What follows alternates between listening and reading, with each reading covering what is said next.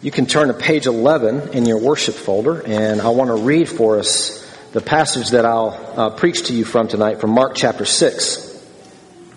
And uh, I'll just read it, and then I'll tell you about it. It's, uh, it's sort of Game of Thronesy, so we'll just hang in there. This is God's Word. King Herod heard of it, that is Jesus' ministry, for Jesus' name had become known. Some said John the Baptist has been raised from the dead. That is why these miraculous powers are at work in him.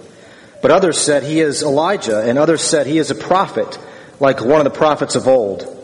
But when Herod heard of it, he said, John, whom I beheaded, has been raised. For it was Herod who had sent and seized John and bound him in prison for the sake of Herodias, his brother Philip's wife, because he had married her.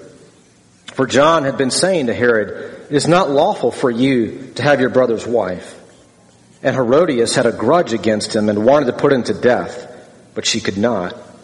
For Herod feared John, knowing that he was a righteous and holy man, and he kept him safe. When he heard him, he was greatly perplexed, and yet he heard him gladly. But an opportunity came when Herod, on his birthday, gave a banquet for his nobles and military commanders and the leading men of Galilee.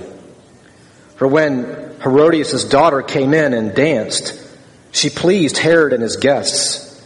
And the king said to the girl, Ask me for whatever you wish, and I will give it to you. And he vowed to her, Whatever you ask me, I will give you up to half of my kingdom. And she went out and said to her mother, For what should I ask? And she said, the head of John the Baptist. And she came in immediately with haste to the king and asked, saying, I want you to give me at once the head of John the Baptist on a platter. And the king was exceedingly sorry, but because of his oaths and his guests, he did not want to break his word to her. And immediately the king sent an executioner with orders to bring John's head. And he went and beheaded him in, in the prison and brought his head on a platter and gave it to the girl. And the girl gave it to her mother. When his disciples heard of it, they came and took his body and laid it in a tomb. The apostles returned to Jesus and told him all that they had done and taught. So we are looking at the life of Jesus through the Gospel of Mark. And the passage that we come to tonight, uh, that we just read, I rest, you can rest assured it will never make it into the Disney library of movies. this is much more, could be an episode or several from the Game of Thrones. It's full of adultery. It's full of death. It's full of lust. It's the kind of story that makes church people cringe. And I think we have to ask why on earth does Mark even include this story in his gospel? And not only that, but then why does he include it here at this point in the story? And I, I just have to say up front, this is one of the harder passages I've come to in a long, long time. Uh, perhaps you in your line of work find yourself in similar situations at times, and you're scratching your head and you don't, you're not sure what to do with it. Um, pastors have that problem too.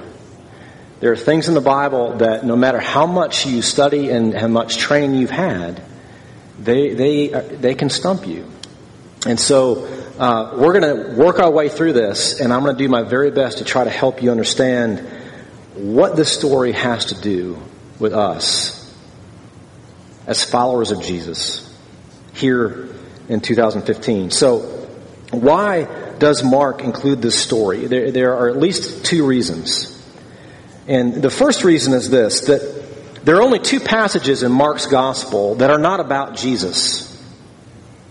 The first one is in chapter 1, verses 4 to 8, and it's John the Baptist, where he is presented, Mark presents him as the forerunner to Jesus' ministry. He's preparing the way for Jesus. And this is the second passage. And it's also about John the Baptist. And what Mark is trying to tell us is in the same way that Jesus that John the Baptist was the forerunner to Jesus' ministry, in chapter 1. He's also telling us here that John the Baptist's death is the prequel to Jesus' death. That here we get a window into where the story is headed. And not only that, the second reason that Mark includes this story, not just in the gospel, but in this specific place, he, in effect, tells us the reason because he situates the story right between when Jesus sends out the 12, earlier in chapter 6, verses 7 to 13, and their return in verse 30. Strangely, it seems to us, Mark inserts this incredibly graphic, tragic story about John the Baptist and his execution right between sending out his 12 disciples to further his ministry. Why does he do that? What is he trying to say? What he's trying to tell us is there is an inseparable link between discipleship and death, between mission and martyrdom. That there is a cost to following Jesus. And in a couple chapters, we could, we could borrow from Jesus when he says in chapter 8, he says, If anyone would come after me, he must deny himself and take up his cross and follow me. Here, at Mark puts this story not only to help us to see where the story is headed, but also to, to help us to see how does your, if you are a follower of Jesus, how does your following of him fit into this story? Especially when it's costly and severely costly, even perhaps to the point of losing your own life. Now, here in the United States, in the West, that's not something that you and I have firsthand experience of on a day to day basis. But if you begin to talk to fellow Christians around the world, what we read of here in this story is a almost daily experience. And so, at the very heart of, of this story of following Jesus, as we remember back to chapter 1, Jesus' message was the kingdom of God is at hand repent and believe the good news. That at the very heart of following Jesus is responding to him and his message. And that looks like forsaking everything that you built you were building your life on and instead turning and putting all of your trust and confidence in him. That's the very heart of what it means to follow Jesus. But at the very same time, following Jesus means stepping into the most rebellious and broken parts of other people's lives as well. And as this story shows, sin does not die easily. It fights very hard. And to follow Jesus means being willing to bear the brunt of other people's sin because that is what he came to do for us. And so, this story, I think, among a number of things that, that we could pursue in this story, it set, sheds light on, on three dimensions of sin that are illustrated or typified or um, laid out for us in the story of Herod and his interaction with John the Baptist. And I want you to show you these. That the three facets here are these. The, there is, we see the love of sin, and what that looks like. We see the snare of sin. And then lastly, we see the wages of sin. So, first, let's look here together at the love of sin. Here we have this story that, that begins really by Mark reiterating what we saw in another form earlier in chapter 6 that there's a lot of speculation about who is Jesus, rumors about Jesus. Is he Elijah? Or is he one of the great prophets? Or perhaps he's even John the Baptist? And we'll see Jesus ask these very same questions later in chapter 8. What Mark is telling us again and again that there is a lot of confusion about Jesus. In other words, we really need to get that right. But here Herod discovers, hears about this Jesus. And like everyone else, has his own views, and his view here is that, well, Jesus, given what he's doing, he's healing people, he's calming storms, he's raising a dead girl from the grave. This must be John the Baptist, raised from the dead. And we, we learn here for the first time how it is that John the Baptist died. We haven't heard about John the Baptist since verse 14 in chapter 1, where in a very passing comment, Mark says, after John was arrested, and then goes on to describe Jesus' public ministry, and that's all we hear until this point. And we discover now how is it that John met the end of his life, that Herod beheaded him.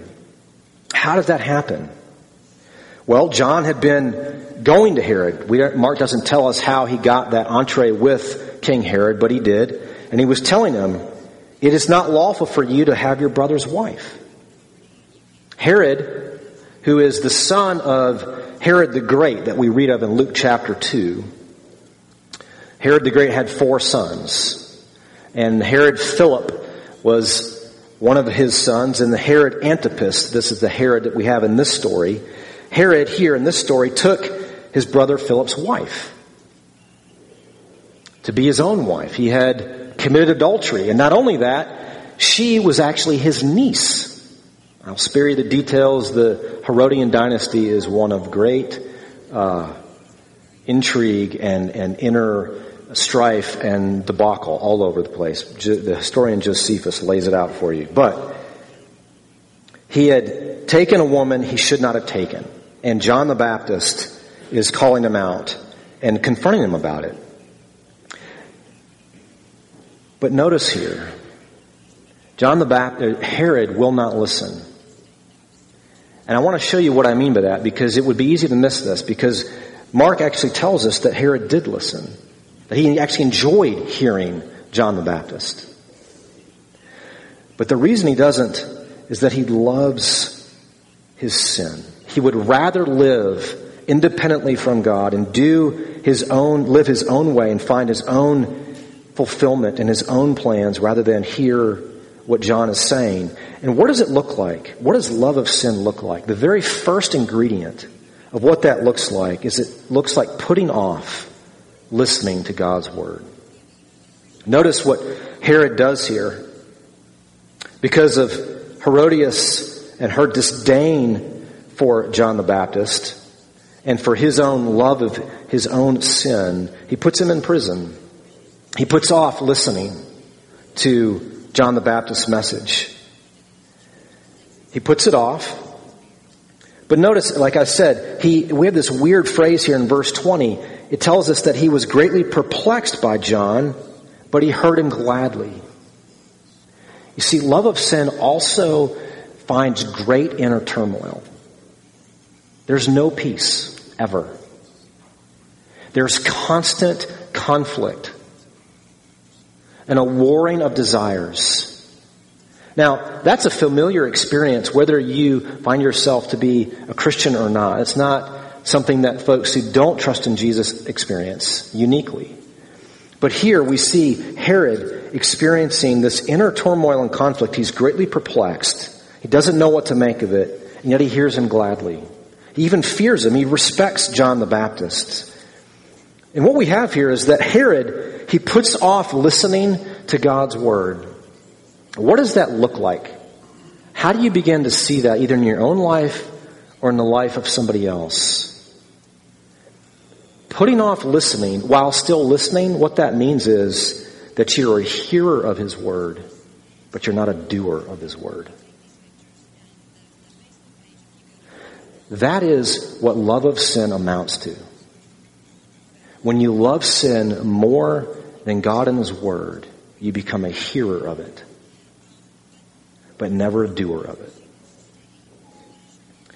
And at its most fundamental, deepest level, what we see here with Herod and even Herodias and their responses to his message, at the very deepest level of their lives, is a commitment to live independently of God.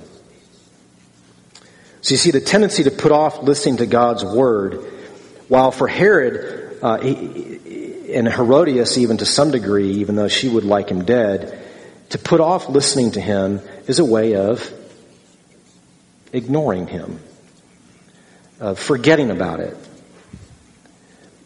But the way the story unfolds, putting off listening to God's word in no way makes sin any less dangerous. Let me show you what I mean by that by telling you, showing you about the snare of sin. In verse 21, Mark continues talking about and, and telling us, recounting the, the narrative of leading to John the Baptist's death when he says, But an opportunity came. Now you have to think for a moment. Whose opportunity? Look in verse 19. Herodias had a grudge against him and wanted to put him to death, but she could not. In verse 21. But an opportunity came when Herod, on his birthday, gave a banquet for his nobles and military commanders and the leading men of Galilee. Here is the snare of sin. Herod has already demonstrated his indifference at best to God's word and his claim on his life, whether he would like to acknowledge it or not. But a party, it's time to have a party. His birthday has come and he, he invites the elites of his own kingdom, his nobles and his military commanders, as well as the elites from Galilee. And he has this party, and it's a party that, from the, the, the way the story unfolds, seems to just devolve into your worst uh, version of a fraternity party. And it's even makes the skin crawl because he actually delights in the entertainment of his wife's daughter. Something really twisted about this story. It's a story of extortion, of even abuse, of mistreatment of a young woman. And he delights in this so much so that he makes this vow to her that he will give her whatever she wants. And she takes that vow and goes back to her mother and says, What should I do? What should I ask for?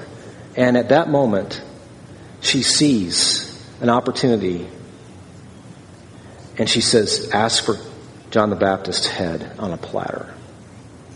And so Herod's daughter comes back in and asks for John the Baptist's head, and he's trapped.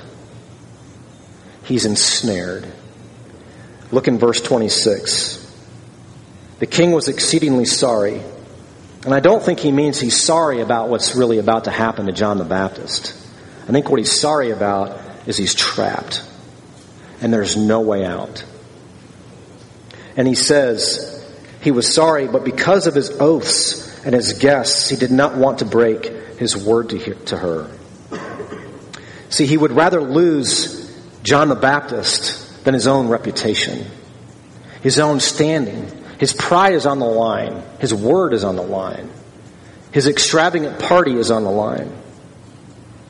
And what I want you to see are two things, among many that we could pull out, two things that we learn about the snare of sin that sin never exists in isolation. It never exists in isolation. While the, the earlier part of this story presents to us Herod as, as an adulterer, here we have Herod as a proud, cowardly man who is in love with his power and cannot admit that he's done something wrong even if it would mean saving someone's life. That sin never exists in isolation. But not only that, sin always leads to slavery, to bondage. It's like addiction. Perhaps you have personal experience with an addiction, or you know someone who has. And one of the telltale signs of an addict is a person who doesn't believe they're addicted. And closely connected to that is a deeply held belief in the addict that they are not the problem. Everyone else is the problem, or their circumstances are the problem. but they are not the problem. You see, that's a metaphor for sin. Herod did not see. Our great temptation is to think that sin really isn't that big of a deal. That you can somehow not listen to God and it will not hurt you. But Herod is this vivid story that sin is never exists in an isolated way. It's a snare that left untended to will lead you to become an addict and you won't even know it. See, the tragedy of this story is how the love of sin and the snare of sin lead to the wages of sin. You see, in Romans chapter 6, the Apostle Paul, talking about a similar theme, teaches us that the wages of sin is death. And that is exactly what we see here, but it has a very important twist that I want you to see. Notice in verse 20, Herod, Mark describing to us, telling us Herod's perspective on, on John the Baptist, says that Herod thought that he was a righteous and holy man. See, here we have in this story that the one who deserves death doesn't die. And the one who doesn't deserve death does die. And it's precisely at this point where we, Mark wants you to see this is how John the Baptist lifts our attention to the gospel. It's, as if he were fast forwarding to the cross for us. That that is essentially the gospel message. That the one who deserves to die does not die. And the one who doesn't deserve to die does die. That even, notice in the telling of this story, the way that Mark tells the story, he wants you to see the parallel between John the Baptist and his death and then Jesus' death. There are a number, but let me just mention three. That both John the Baptist and Jesus, they're executed by political tyrants who fear them but vacillate, and then they finally succumb to social pressure. That both Jesus and John the Baptist die silently as victims of political intrigue and then corruption. And perhaps most importantly, both of them die as righteous and innocent victims. So, what, what are we supposed to see about that? Why would John or Mark include that in his gospel? What he wants you to see is that if you are a follower of Jesus, to follow Jesus means you will bear the brunt of other people's sin, their love for it, the snare of it, and even the wages of it. Because that's what Jesus came to do for all of those who trust in him. But what he also wants you to see here is that the suffering of Jesus, the suffering of Jesus' followers, it's directly tied to his suffering. John the Baptist follows Jesus. He prepares the way for Jesus.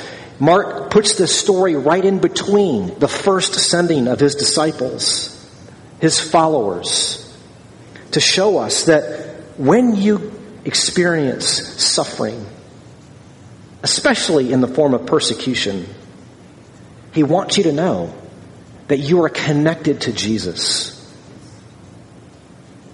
That to be a follower of Jesus means you are on a path from suffering to glory. That that is the path of the Christian life that your life will begin to bear the imprint of Jesus' life. And it's a path of suffering to glory. Now, why do we need a story like this? First of all, uh, like I said, that the love, the snare, and the wages of sin, those are realities that we all must face in our own lives, but even in the lives of others with whom we have relationships. But secondly, you need to see that no matter how severe the costs for following Jesus, we need to know that our suffering is connected to something bigger than ourselves. That the cost of following Him mirror the same path He took in suffering and dying on the cross. But it doesn't end there. He rose from the dead. He alone has the power to bring an end to suffering, to persecution, to the trials that you and I face as His followers, even at the hands of other people. And therefore, we can follow Him into those painful places for the sake of other people. Because to believe in Jesus, to know that He rose from the dead means that you will too. That you are secure in Him.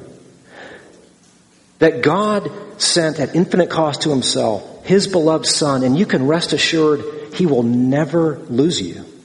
He will never let you go. That He will be faithful to His promises. That, that one day when Jesus comes back, there will be no more tears. There will be no more sorrow. There will be no more pain. For the suffering and the, and the, the trial that you know now will be wiped away. The former things will be gone. And you will find yourself face to face with Jesus, your suffering Savior, who went to the cross for you. And now He calls you and I as his followers who know that grace to step into, to even bear the brunt of other people's love for sin so that they might know that Jesus too. Let's pray together. Father in heaven, uh, this is a really uh, racy story. Uh, it's even hard to know in all the ways that it actually uh, how to talk about it. And I pray that you would help us to see how it does two things that it points us to Jesus, but it also connects our own experience as followers of Jesus to Him. And Father, we pray as we continue to sing and, and as we approach the Lord's table, that we would see in this meal our Savior who through that bread and wine connects us to Him. Father, would you do that for your glory and for our good? In Jesus' name we pray. Amen.